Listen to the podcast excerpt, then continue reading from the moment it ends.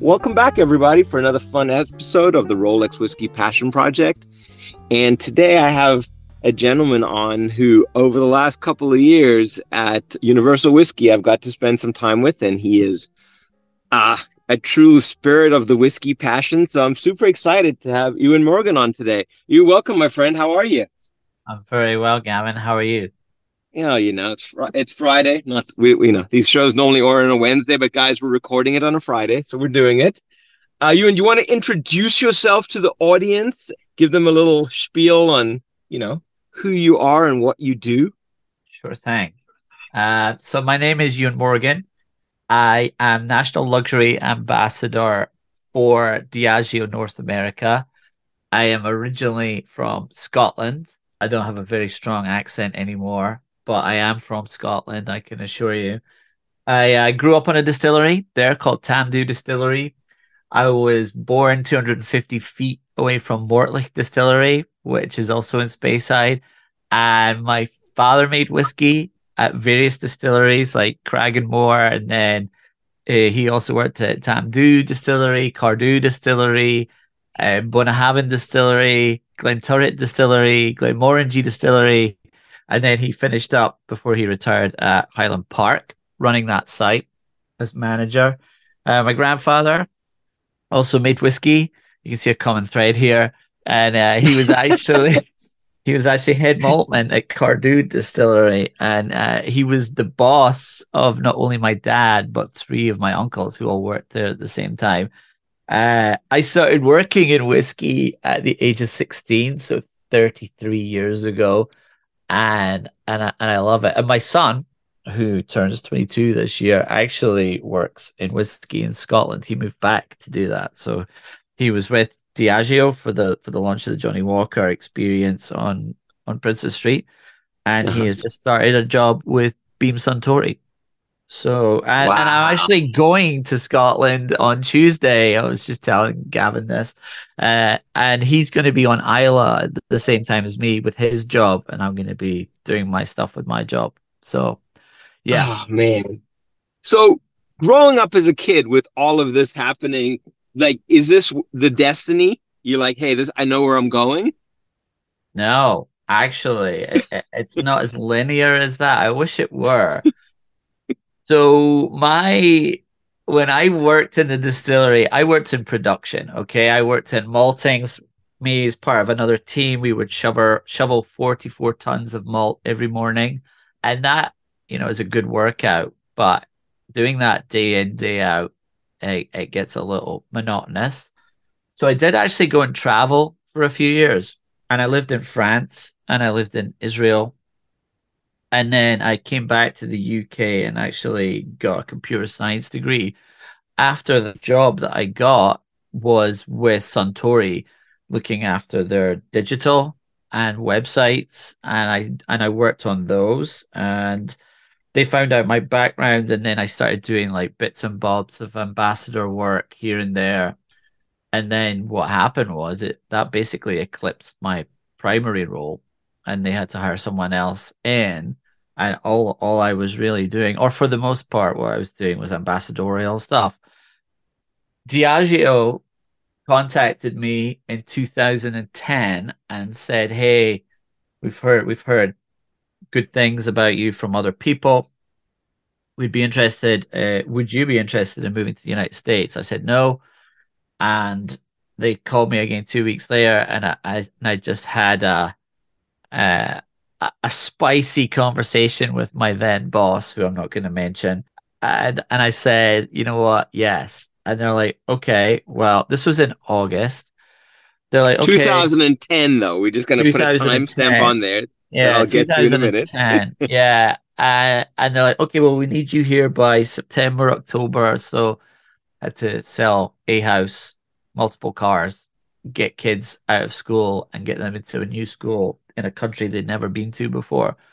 And, on the 29th of October 2010, we all moved over here and and I landed on the Friday and I started working in New York on the Monday morning and I haven't stopped since. That's why. I mean, I came here and so born and raised in South Africa, came here in 1993. in August, and I think my dad got notice in June. And you know, he had to sell the house, like he had to sell the cars, put the stuff into Yeah. a container to bring yeah, it here. we did that. A- and I remember, you know, in South Africa, they had severe restrictions on how much money you can take. So you could sell your house, but you couldn't take your money. So I remember Uh-huh. my mom going to an equivalent, I forget what it was called back there, but the equivalent of Costco and literally buying everything that she could possibly fit into the container with space, plastic bags, olive oils, Uh-huh. you know, uh, saran wrap. And I remember my poor dad when this thing landed, he goes, What did you buy? And she's like, Well, I didn't want to leave the money there because we're never going back. And he's like, Oh, and I, it was like years. It became like a joke, like, Hey, um, hey, what's that stuff? Oh no, that's yeah, that, that's from 1993.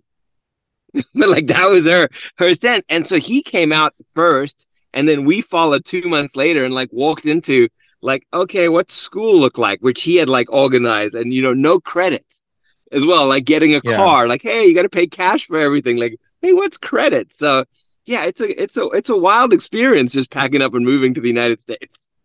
It's very Yeah, it sure daunting. uh not Yeah, for everybody. and, uh, yeah, effe- effectively starting from scratch. To your point, you, you have Yeah. zero credit rating. You don't understand how taxes work here because they don't make any sense. Uh, and And I remember day, my don't sister think- crying in the room. My sister would cry every night saying she wanted to go home. You know, my Yeah. dad would come home from like this hard work and she's like, I hate it here. I have no friends. You know, and he's like, listen, I'm trying to I'm trying to do what's best for the family. You know, like I'm sorry, you gotta like you, you gotta take one for the team here. But yeah, the Yeah. challenge is huge. So tell me, in 2010, what does Scotch whiskey look like in the United States? Because I was still running like bars and restaurants, and really it was Johnnie Walker Black, Johnnie Walker Blue was top, top, top shelf. There were the Livets, the Morangis, the 12s, the 10s. I mean, it, it was sparse. I mean, we were selling a ton of rum and tequila and vodka. It wasn't really like anyone coming in saying, Ooh, I'd like a scotch.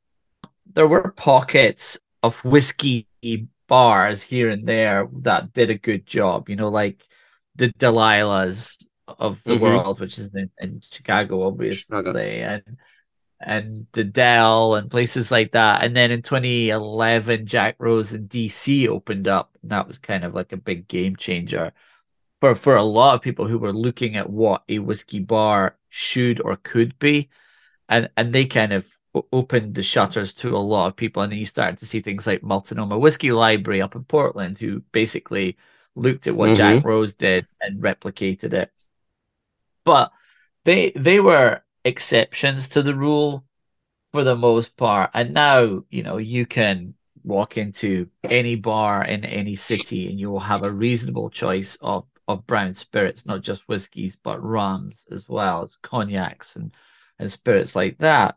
But the the the choices, even in liquor stores back then, were were somewhat truncated as to what they are today.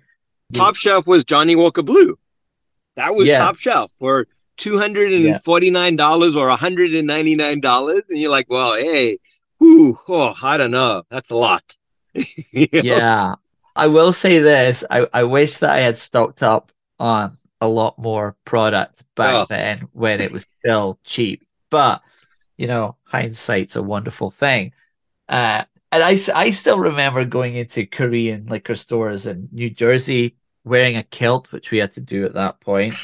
And the, that, that subsequently got uh, turned around and we were allowed to wear suits after that. But we used to have to travel around liquor stores wearing kilts and then go in and try and sell single malts. Uh, but I still remember going in there and seeing Pappy Van Winkles for 70, 80 bucks, easily accessible on shelf, pre Anthony Bourdain saying it was the And- best bourbon in the world and it exploding. And listeners, we're Yeah. not talking about a galaxy far, far away. We're talking about 13 years ago. we're not saying like back when the dinosaurs roamed the earth. This is the escalation of the current state. It's about 15 years max. A lot of work went into Yeah. it, but like I think we can all agree with the hindsight 2020, no one saw it coming. you know? No, nor to the to the same point, nor did we see the the huge ramp in price of anything from Japan. Um, yeah, I I used to work for Suntory, and I have a reasonable amount of Yamazaki and Hakushu and things like that. And when I got those valued before I moved to Scotland, you know, the and then I got them valued again about yeah. three months ago. Some of them had gone up like six hundred percent, a thousand percent in in what they're valued at. And that's I mean, I started I started buying them in 2016. So you had it from before 2016. I was still buying, you know, you could buy Hakushu Hibiki and Trader Joe. Yeah. like it was just sitting there. Nobody wanted it. And and my first dabble in the world of Suntory was I was somewhere in like right in end of 2016 when someone popped open that sherry cask. And I think I paid like $45 for an ounce. And I tasted that and I'm like, whoever made this, their in my mind, their give a shit level was so high that if it did not cut the snuff, they were probably just going to drain pour it. Like just the level of of because I was like a foodie, a restaurant guy, you know, I drank Johnnie Walker Black, and that experience, I'm like, there's something going on over here. And then my kid being born premature, I'm like, I'm just going to start buying these bottles that it seems like nobody wants. So I have these moments like you just had three months ago. I'm like, oh wow, I can't believe what that's worth now. Like that was almost free back on auction when nobody was on auction. You could just like hit all of them and be like, yeah, I'll buy like everything. Oh, you got these these um owners casks? Yeah, yeah, yeah. What are they like two hundred and seventy five dollars? Sure. Yep, yep, that's great. It's wild. Yeah. I'm actually looking at an owner's cask bottle right now from 1986 in Mizunara Oak. Yeah. Uh, I mean, I, I even so, remember yeah. when they did the 18 year old Mizunara, like there was like a pocket of people that gave a shit but a small little uh-huh. pocket. I remember I traded it with a guy for like two EH Taylors. Like that was his trade. And he and he flew out from somewhere and he was playing because I'm down in San Diego. He was playing Torrey Pines. And he showed up to Torrey Pines. I met him there with my daughter, who was probably like, I don't know, two at that time, maybe a little under two. And he had a Pelican case to take these two EH Taylor four grains, and he had my Mizunara inside it. And I'm like, that's no a pretty way. cool trade. You know, I was into it for like 400 bucks for those two each day Taylor, and those things were flipping for like a grand. Yeah. Different world, but not so long ago, which is the crazy part. Yeah. Well, the one I'm looking at got auctioned off not that long ago for 29. and, uh, what you pay? What do you think you paid for that back in the day? I think I paid 70 pounds because I bought it in the UK and they were probably just yeah. sitting there like, hey, we don't know what these things are, you know, like it's cool. It's really nice. Yeah, I got a whole two, bunch of them. Two, I mean, because I have two of them. If you want to buy one, Gavin, I have a spare. At twenty nine grand, that's sure. perfect. I'll trade we'll round you it up for... to 30. We'll round it up to thirty. I'll even 30, come deliver yeah. it. I'll bring you one of the older Michter's twenties that I have. I think I got for you know seven hundred bucks back then, which was a lot of money. Um, so yeah. tell me, like, that, I want to go back to one one little point in your life. So obviously, whiskey is part of the family. You're working in uh-huh. whiskey. Uh-huh. When you first start drinking whiskey, other than for the point of, you know, my first experiences for whiskey because I ran restaurants and nightclubs, it was really just to deal with people. It was not to get drunk. It was to make sure I didn't get angry. It calmed me down.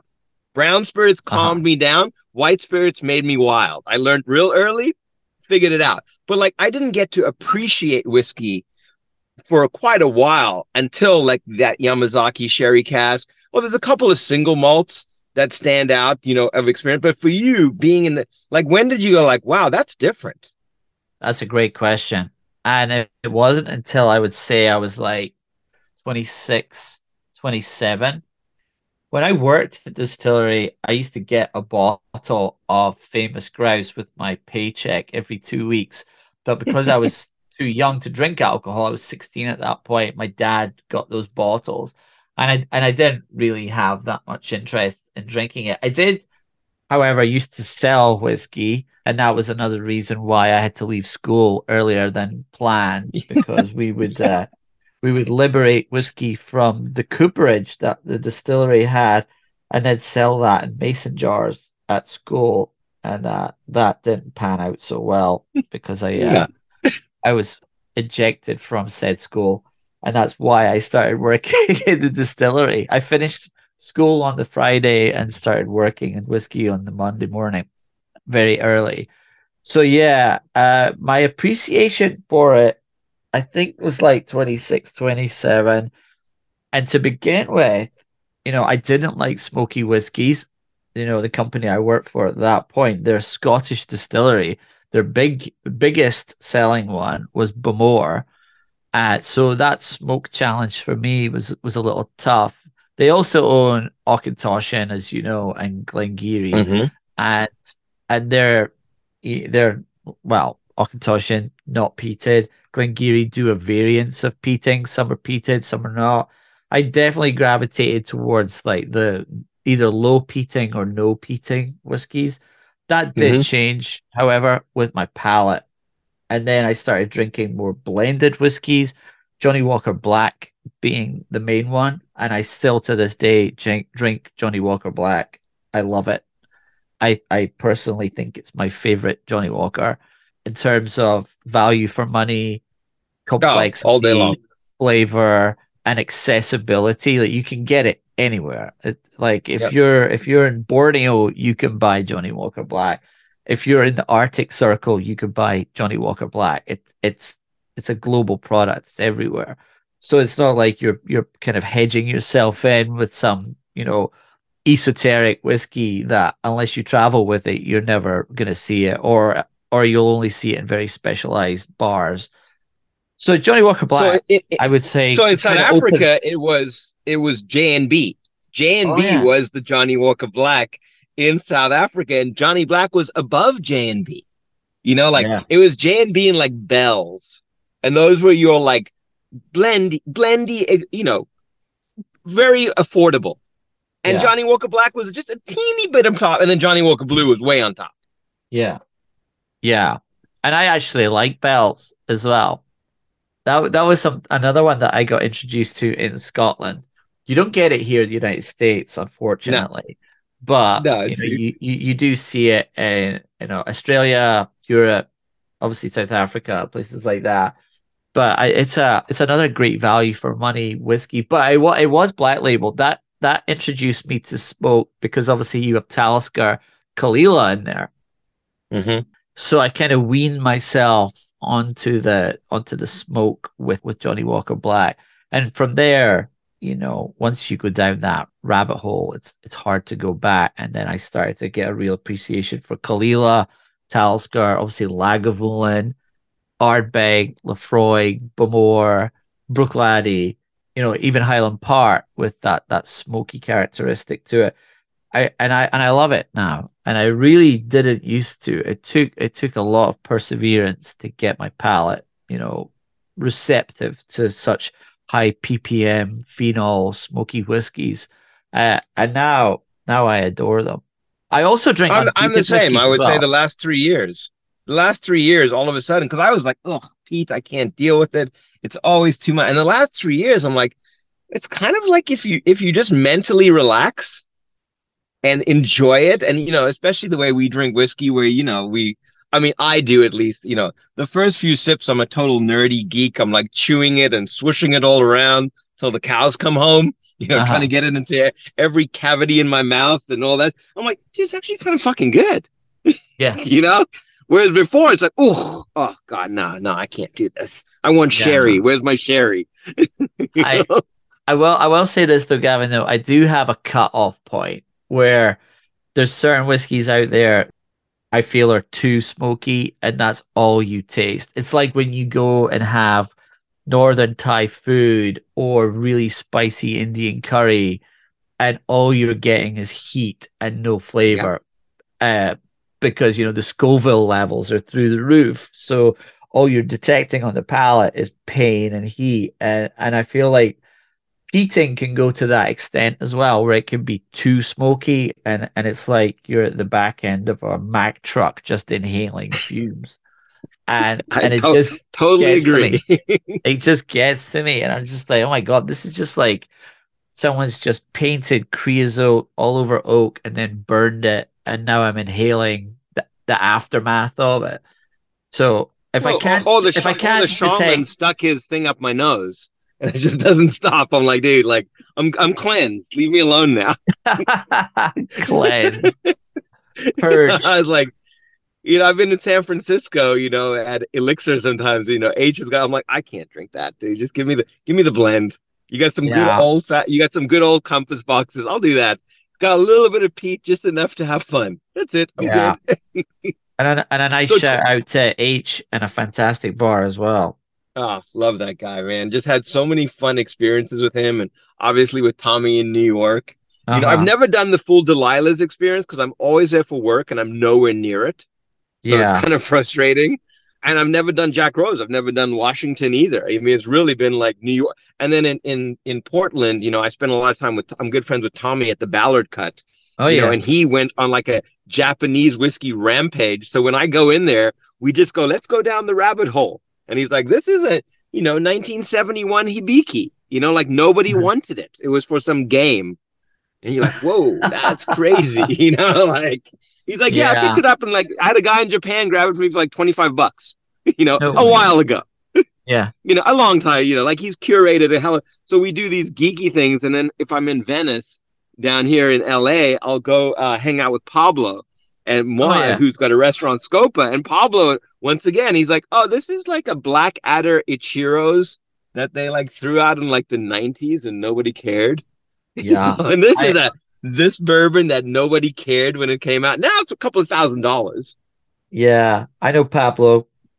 Did they still Good have the speakeasy next door? No, he lost Oh. it during COVID. That's his office now.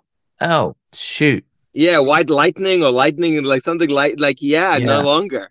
Oh, And he's done a you know he's done his own. He's got a rare character bourbon, so I hang out with him and just I mean his stash from that speakeasy is nuts. Like he Yeah. has that it, it's whiskey history. I mean I always tell people you know and and I think you and I were joking. It's like you can't microwave the stuff. Like the stuff that was made in the seventies and eighties and nineties. That's it. It's Yep. a capsule of time. That person had no cell phone, no email, his wife, his kids, nobody could bother him. And he was excited, like you were saying, for every other Friday to get a bottle with his paycheck. Yeah. And they Yeah. gladly gave it to him because, like, nobody wanted it. you know, like, it was totally fine, you know, to do that. So at 26, you now start to get this palate, and you're still, and you're not. And where are you now at 26? You're still at the temp. uh, no, no. you? I I was obviously. actually I was working for Suntory in Glasgow in Scotland at that point. Yeah. And now you, and even Suntory, they don't know at that point what they have on their hands, right? They're just making whiskey. No, no. In fact, in fact, that kind of caught up with them because Japanese whiskey then exploded, and they hadn't forecasted that explosion. They they knew that there was going to be, you know, linear growth, but they didn't see this, you know, this rocket that went off, and everyone wanted to buy Japanese whiskey, and it didn't matter how old it was, which distillery it was from, so long as it was Japanese whiskey, it was hot. And Or how much it cost. yeah, I mean, it went from like, you know, if you flew through Narita, those limited editions, you know, Hibiki, Yama at 25s, Huck 25s, Hibiki 30 just sat there. They were $2,200. Nobody in their right mind was like, you know, they're like, eh, I'll buy like this one for 80 bucks. I know. And I, I remember I, I have them all and I had duplicates of them because I was like, this woman would be like, oh yeah, I bought it. I charge $100 extra plus the hundred bucks to ship it to the United States. I'm like, I think I'm crazy, but like, I think that, that they, they're not just churning these things out every day because no one's buying them. They have no, des- like no one wants them that they don't have a whole inventory closet sitting going like, oh my God, we're going to have to mark it down next month. You know, Yeah. that because that was top shelf top shelf wasn't stuff that was like, hey, it's easy to replace. We have very limited. And then I feel like around what would you say, 2019, 2000, there was no more top shelf. It was decimated, and it didn't matter what the price was. Everybody was paying a lot of money. yeah, I, I would say like 2018, 2019, it was it was slim pickings at that point.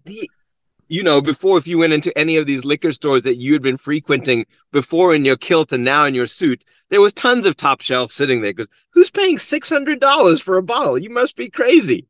Now yeah. it's like, oh, it's it's fifteen thousand. Uh, can I get one? like, wait, what? I still remember, Gavin. We had a staff shop in Glasgow, and it was open one day a week, and we could go in there and we get our our staff bottles that we could purchase. And Yamazaki eighteen was thirty five pounds. Hmm. Yeah. The part that's crazy about to me, and I talk to a lot of people, like financially, they were making some money on that. Yeah. They were. Like it wasn't like they were losing money. So let's just say hypothetically, because it's the staff, it costs them 20 bucks to make, you know, the box, everything, and they sell it for 35. And then if they sell it out of there, they're still they're making money. And then when the secondary, I mean, I just saw Yamazaki 18 this morning in one of like the secret Facebook groups, and the guys are paying $900 a bottle now for Yamazaki 18. And I'm like, so it's still Suntory's cost. If it was 20 pounds back then, I'll, I'll go for shits and giggles and say it's 40 pounds to make it now, you know, with all the costs and things, even 60. And the whatever, the seventh seller is selling it for 900 bucks. Insane. It's wild. It's wild. So, yeah. so you go through. I, I, want. I want to go into the world of Diageo with you. So now sure. you you move to America. You go into Diageo. This is 2010. What's Diageo look like in 2010? When you show up to New York that Monday, what are you selling? I was focusing on what we were still calling the classic malts at that point. So Oban, Talisker, Lagavulin, Cardhu, Dalwhinnie, Glenkinchie were were the main Glenkinchie. Yeah, were the main focus for for me at that point. Johnnie Walker, obviously. Yep. And then we were starting to creep into selling more uh, North American whiskey. So Crown Royal became part mm-hmm. of the portfolio. Bulleit Bourbon, uh, which was in aggressive growth at that point. When I first started, it was in it was in all the bars. I mean, all yeah. the bars. It was like it was Bulleit and Jameson. Those were your well pours, fast and furious. Yeah, I still I think when I started working on Bulleit, it, it was still like thirty thousand cases, and now it's two and a half million.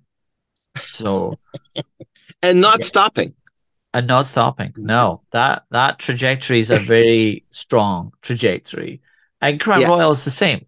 Crown Royal yeah. is an is an absolute, you know, monster of a brand. You know, they make phenomenal whiskey, and people love it, and and they make flavored whiskeys, so that ticks that box. They make, you know, very affordable whiskeys like Deluxe, for example. And then they make, you know, high end whiskeys like, you know, Crown Royal 18 and XRs and, you know, the Noble Collection, well, I, things I, like that. So, me personally, watching them all these years, I feel like they F with Buchanan's. So if they see Buchanan's kind of, you know, with the flavors, they're like, oh, we, you know, and, and it kills it because I know when I ran nightclubs, that was the thing, Crown. And it would uh-huh. be funny because they're like, oh, can we have the bag? You know, my guy, my bus boys were stealing the bags. Yeah. You know, to try to be cool. And they're like, no, we want the bag with the bottle. And you're like, really? Okay. I'm like, I'll have them go pull it out of their backpack and bring it out to you. you? People love those bags. People make suits out of them. People make Christmas oh, I mean, trees out of them. Yeah, it's like yeah. I, I mean, I, you know, I try to I try to play nine holes, you know, on the weekend quickly before the kids are still relaxing, and uh-huh. I mean, how many guys carry their tees and their balls and those things? Like, you know, you see, you know, at, at these public courses. I mean, it's a thing. Yeah. yeah. The crown bag. So yeah. now, so now it's 2010. You kind of have a portfolio, but it's a pretty basic-ish portfolio. It's the goal is to, you know, get as much space, and you have a large group. When does it start to? When does luxury kick in for you? Luxury, again, that's a really good question luxury started to kind of gain momentum, I would say around about 2016, 2017. Uh, we definitely were spending more time focusing on, you know, the special releases when they were getting mm-hmm. released every fall. So we were spending more time focusing on those, which was great. and then we started to do more, uh, you know, limited time offerings or LTOs as they call them in the Diageo world. Things like you know the the the Blade Runner edition of Johnnie Walker, stuff yep. like that. And we definitely started to like branch out and, and focus a lot more on high end. Although, you know, the bread and butter is still coming from, you know, the Johnny Reds and Blacks. They're keeping the lights on. But a lot of value is getting driven through these luxury SKUs. And blue and, blue and what is luxury and what what's classified cl- like classified because luxury in 2018 and compared to what you poured it, you know, a few weeks ago in Vegas in 2023, uh-huh. probably a little bit different. Yeah, definitely. For sure. The luxury back then, I would say we would classify anything over a hundred bucks as luxury, over 200 bucks as like, you know, getting more into like ultra luxury. And, and then there were, and then today, you know, you know what the prices are. Oh, my my, yeah. my, my portfolio is is a fairly wide, you know, spectrum, going from you know Johnnie Walker Blue Label, which is like two fifty north, and then yeah. You know I I sell bottles that are you know tens of thousands yeah. per bottle, and, and we we we don't even blink when we see prices anymore. It's no, uh, I think we've become like priced like it is what it, you know. I I mean, I I definitely you know people say like, hey, you're not buying whiskey at the amount you used to for your investment. I'm like, I can't afford to. Like eh, I was I was happy buying a four thousand dollar bottle with the hope that it would be fifteen one day. Now it's fifteen already. like I don't you know like I don't know if that's going to forty because I also feel like this is like number one, it's a great time to really see the history of whiskey and pull out these older bottles and see like wow like this is different and i also think for distilleries they're now going you know combing the corners inside and being like what's in that barrel over there that everyone walks by?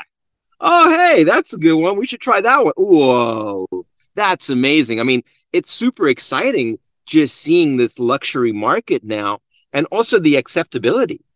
You know, like people say, oh, it's only for like people who have money. No, I'm seeing people who don't necessarily have money for say when I'm, you know, I'm being very general there, but uh-huh. they will try a pour of something for $80 at a bar just to experience that. Whereas before you couldn't get more than $9 out of them. They've gone from 9 to 80, no problem. Yeah. You're absolutely right. It's a completely different world. Uh, and people value things differently now I feel because they understand more about the process of how it's made yes. and the scarcity of it as well and they're they're willing to pay for an experience that they may never have again. And that that's the wonderful thing about spirits is that you can walk into a bar and you can see a unicorn bottle there and you can try a drink of it.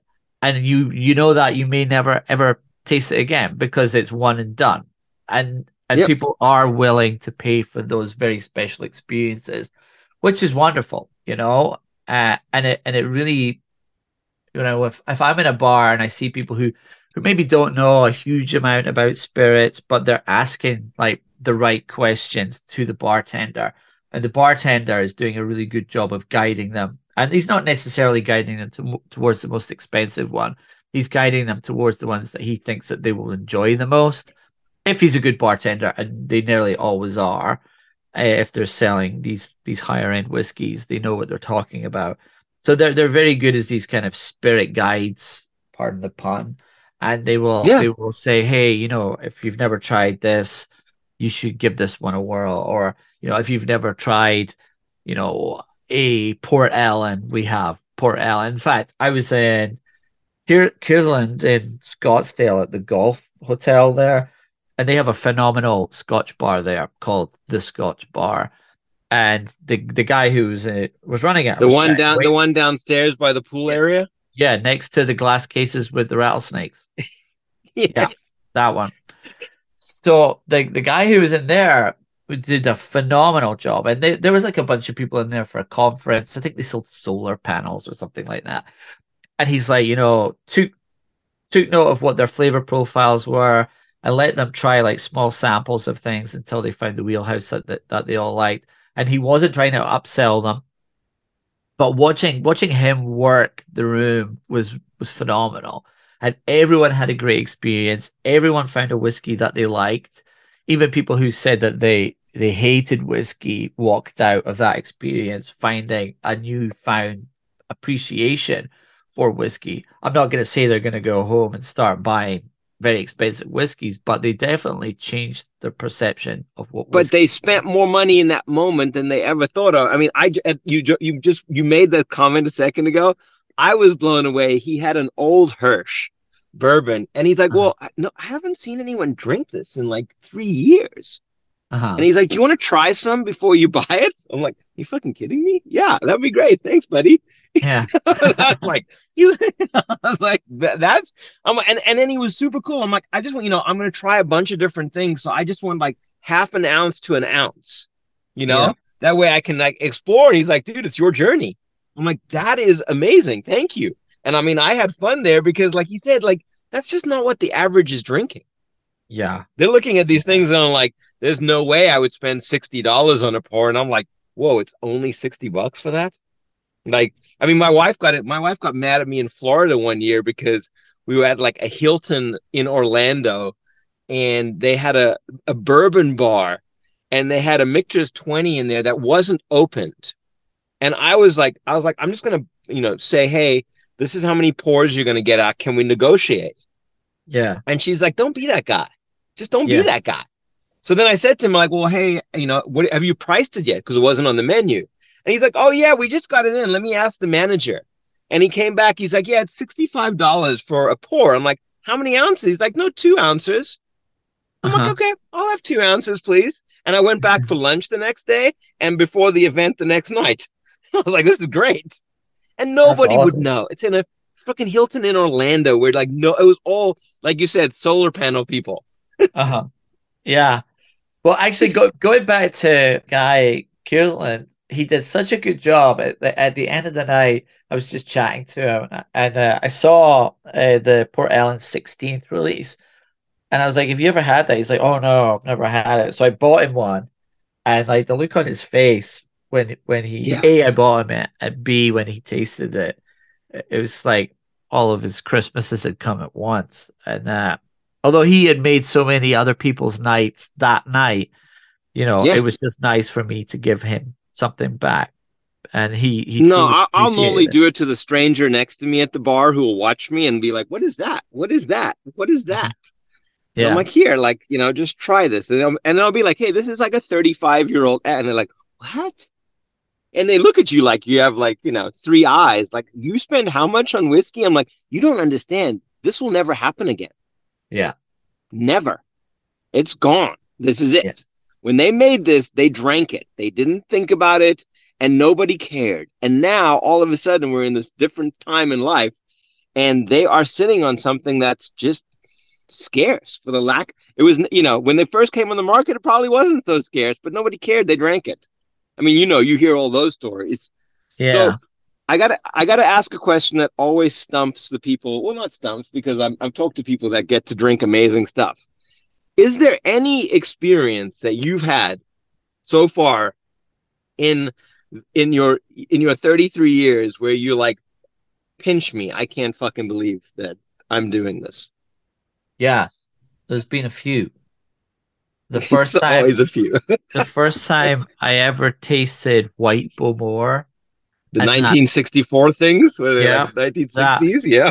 that tropical fruit explosion was something I'd never seen in Scotch whiskey before, and I still, I still remember that that day and where I was when I tasted it, and and that just blew me away. Like that flavor journey that that took me on was just unbelievable and to the, to this day, like in my top ten, it's it's still in the top five of one of the best whiskeys I ever had. So I um, tried that at Golden Promise in Paris, inside uh-huh. Maison du Whisky, and a buddy of mine is was in Paris last week, and I'm like, you got to go there. Uh-huh. And he was like, "Oh, this." I'm like, "Just, dude, I don't even know what it costs anymore." And I don't even think he texted back. And I'm like, "You've got to get those old Bowmores. You just have to." Yeah. Yeah. Just you know, I don't know how much Maison's sitting on. I don't think much. Yes, you're probably overpaying for it, but like it's gonna be gone. It's gone. Yeah. Where were Yeah. you when you I drank yours?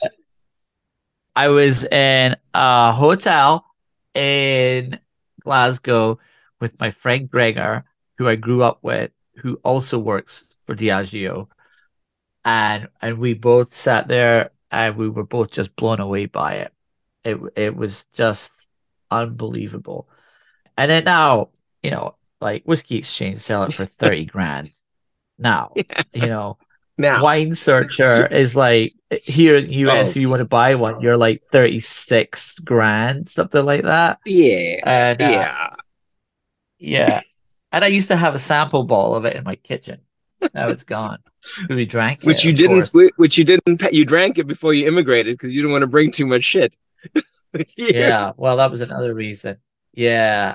So that that was definitely one of the earlier ones that I had. But I've had so many. I you know, I was lucky enough. Well, this latest, Japan this latest, the last two years with what you guys are pulling out from Diageo is like insane. I mean, I still laugh at Yeah. you know, when when Todd stood up on Thursday night at Mahesh's thing, and he's like, "Great marketing with the sticker on it, with with the typewritten thing," and I'm like, "Dude, I mean, that's just that's just wow, wow, Yeah. wow, whiskey." Yeah. It, it, it, I mean, in know, a- I'm and, and the fact that you have a place for it, Yeah. there's a market yeah, for it. I'm in a very lucky position where I get to drink very delicious rare whiskey on a on a regular basis. I'm trying to think of another moment that kind of blew me away. I I remember David Blackmore from this was back in 2015, 16. Let me try a 1973 Ardbeg in refill bourbon, and and I I like Ardbeg anyway, but that that's hands down the best Ardbeg I've ever had. And wow, and in terms of like Diageo stuff, oh my goodness. Like Oh.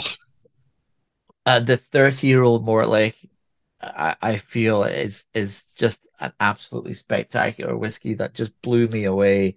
And you know, all of the all of the different styles of casks that we were using in that makeup. You know, you would think that was that delicious. having that was seriously like, like- that was that master class was next level. Oh, good. I'm glad you enjoyed it. Um, but you know, having things like you know Calvados barrels and Zacapa rum barrels and bourbon barrels, you would think that they would all be fighting, but they don't. They No. they, they they just work so harmoniously together. They're just it's just a wonderful whiskey. It's just insane. Um, Well, I, But you know, yeah, I put everything I in have- foodie terms, and I'll be like Michelin. That's Michelin star whiskey. That's Yeah. what it is. It's that pump and ceremony, and it delivers. And you're like, wow. You just want to, you know, you sit back with that smile on your face, and like, life's pretty fucking good. Not gonna lie. yeah, yeah. My job doesn't suck. And and I'll I'll give you one more before I know we, we have to move on. I remember the friends of mine work at Springbank, and I and I've been there a few times. But the, I took friends there a few years ago, 2016, I think. I took friends there, and they took us into the warehouse. They opened like six or seven barrels. We got to Valinch, old Springbank, and I'm talking old Springbank, and and they're just like, just help yourself. Here's a Valinch. Here's a glass. Walk around the warehouse. You can open Oh any bung God. you want. And we were in Oh there for God. hours. And uh, and then I went back Wow. again last year, and I took my son, and they did the same thing again. And uh, we were just walking around and just said, "Oh, you want to try this? It's just never been released."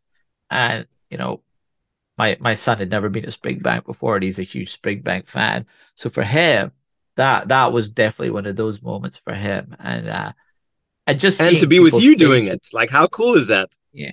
Yeah, and just to see the joy in people's face when when they have these experiences, because they truly are special, and they'll probably never happen again. Yeah. So getting to do th- things like that, you know, I I never take it for granted how lucky I am to have the job that I have. I mean, it's. It, I, I think that even with all the social media and all the shit, and like you know, my whole collection started because I had a kid in the NICU that was born five weeks premature, And this whole uh-huh. Rolex uh-huh. whiskey thing was because my wife watches Real Housewives of any goddamn country in the world. And I couldn't stand watching it. So I would just sit on Instagram at night in bed with her. So we were both in bed together, you know, while she yeah. watched that shit.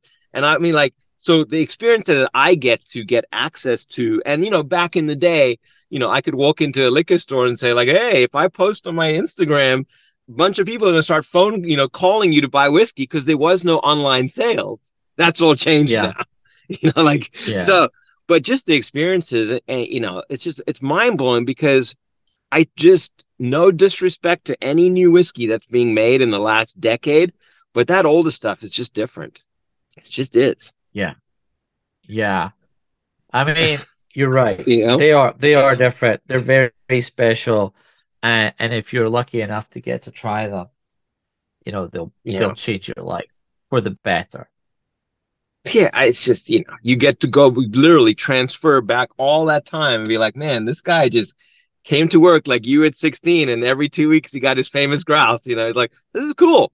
Yeah, he was doing the yeah. best he could and had no idea 50 years from now what that was going to be or care. There yeah. wasn't the foresight, you know, it didn't. So, well, hey, time was moved quick, and I can't thank you enough. I know you've only had one day off. Thank you, thank you for taking the time to come on today. My I can't pleasure. wait to hang out with you again.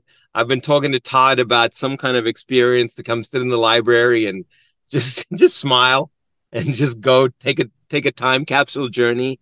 Um, love everything you guys are doing. It's just it's amazing what Diageo does at that high level.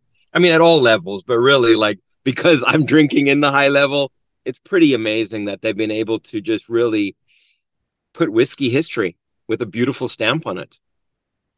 Yeah, I, I you know that that's testament to a lot of people. Obviously, the, the the folks who work at the distilleries day in day out, but also our blending teams who create these phenomenal products that we can then take to market and you know, hats off to, to those folks. I have the I have the easy job. I'm just like out there talking. They're the ones who actually have to put the, the hard work into creating these liquids. So, you know, all credit to them. Well, after that Legends number, uh, Legends dinner, I hope you went back to them and said you can save tons of money on the label. Everyone just loved the sticker with the typewriter on it. Like it works. Back to well, basics. my friend, I appreciate your the back to basics. Hey, it's great whiskey, basic label. Enjoy it. Yeah. Thank you again for taking the time. Is there anything you want to you want to plug your Instagram or anything? Uh, my my Instagram is just my name. Uh, it's just Ewan Morgan. So E W A N M O R G A N. Uh, well, and you'll see all the terrible hotel views I get, and all the delicious whiskey I get. So there's somewhat of a juxtaposition there. I mean, definitely, I have a newfound respect for. I mean, I thought I traveled a lot. You are nuts, but God bless you for doing that. and thanks for preaching and getting it out there. Um, well, everyone, thanks for listening today. I look forward to hearing all your feedback. This is another great episode, and Ewan, thank you again for taking the time to come on my fun little passion podcast here and talk whiskey with me. Of course. Thank you for having me.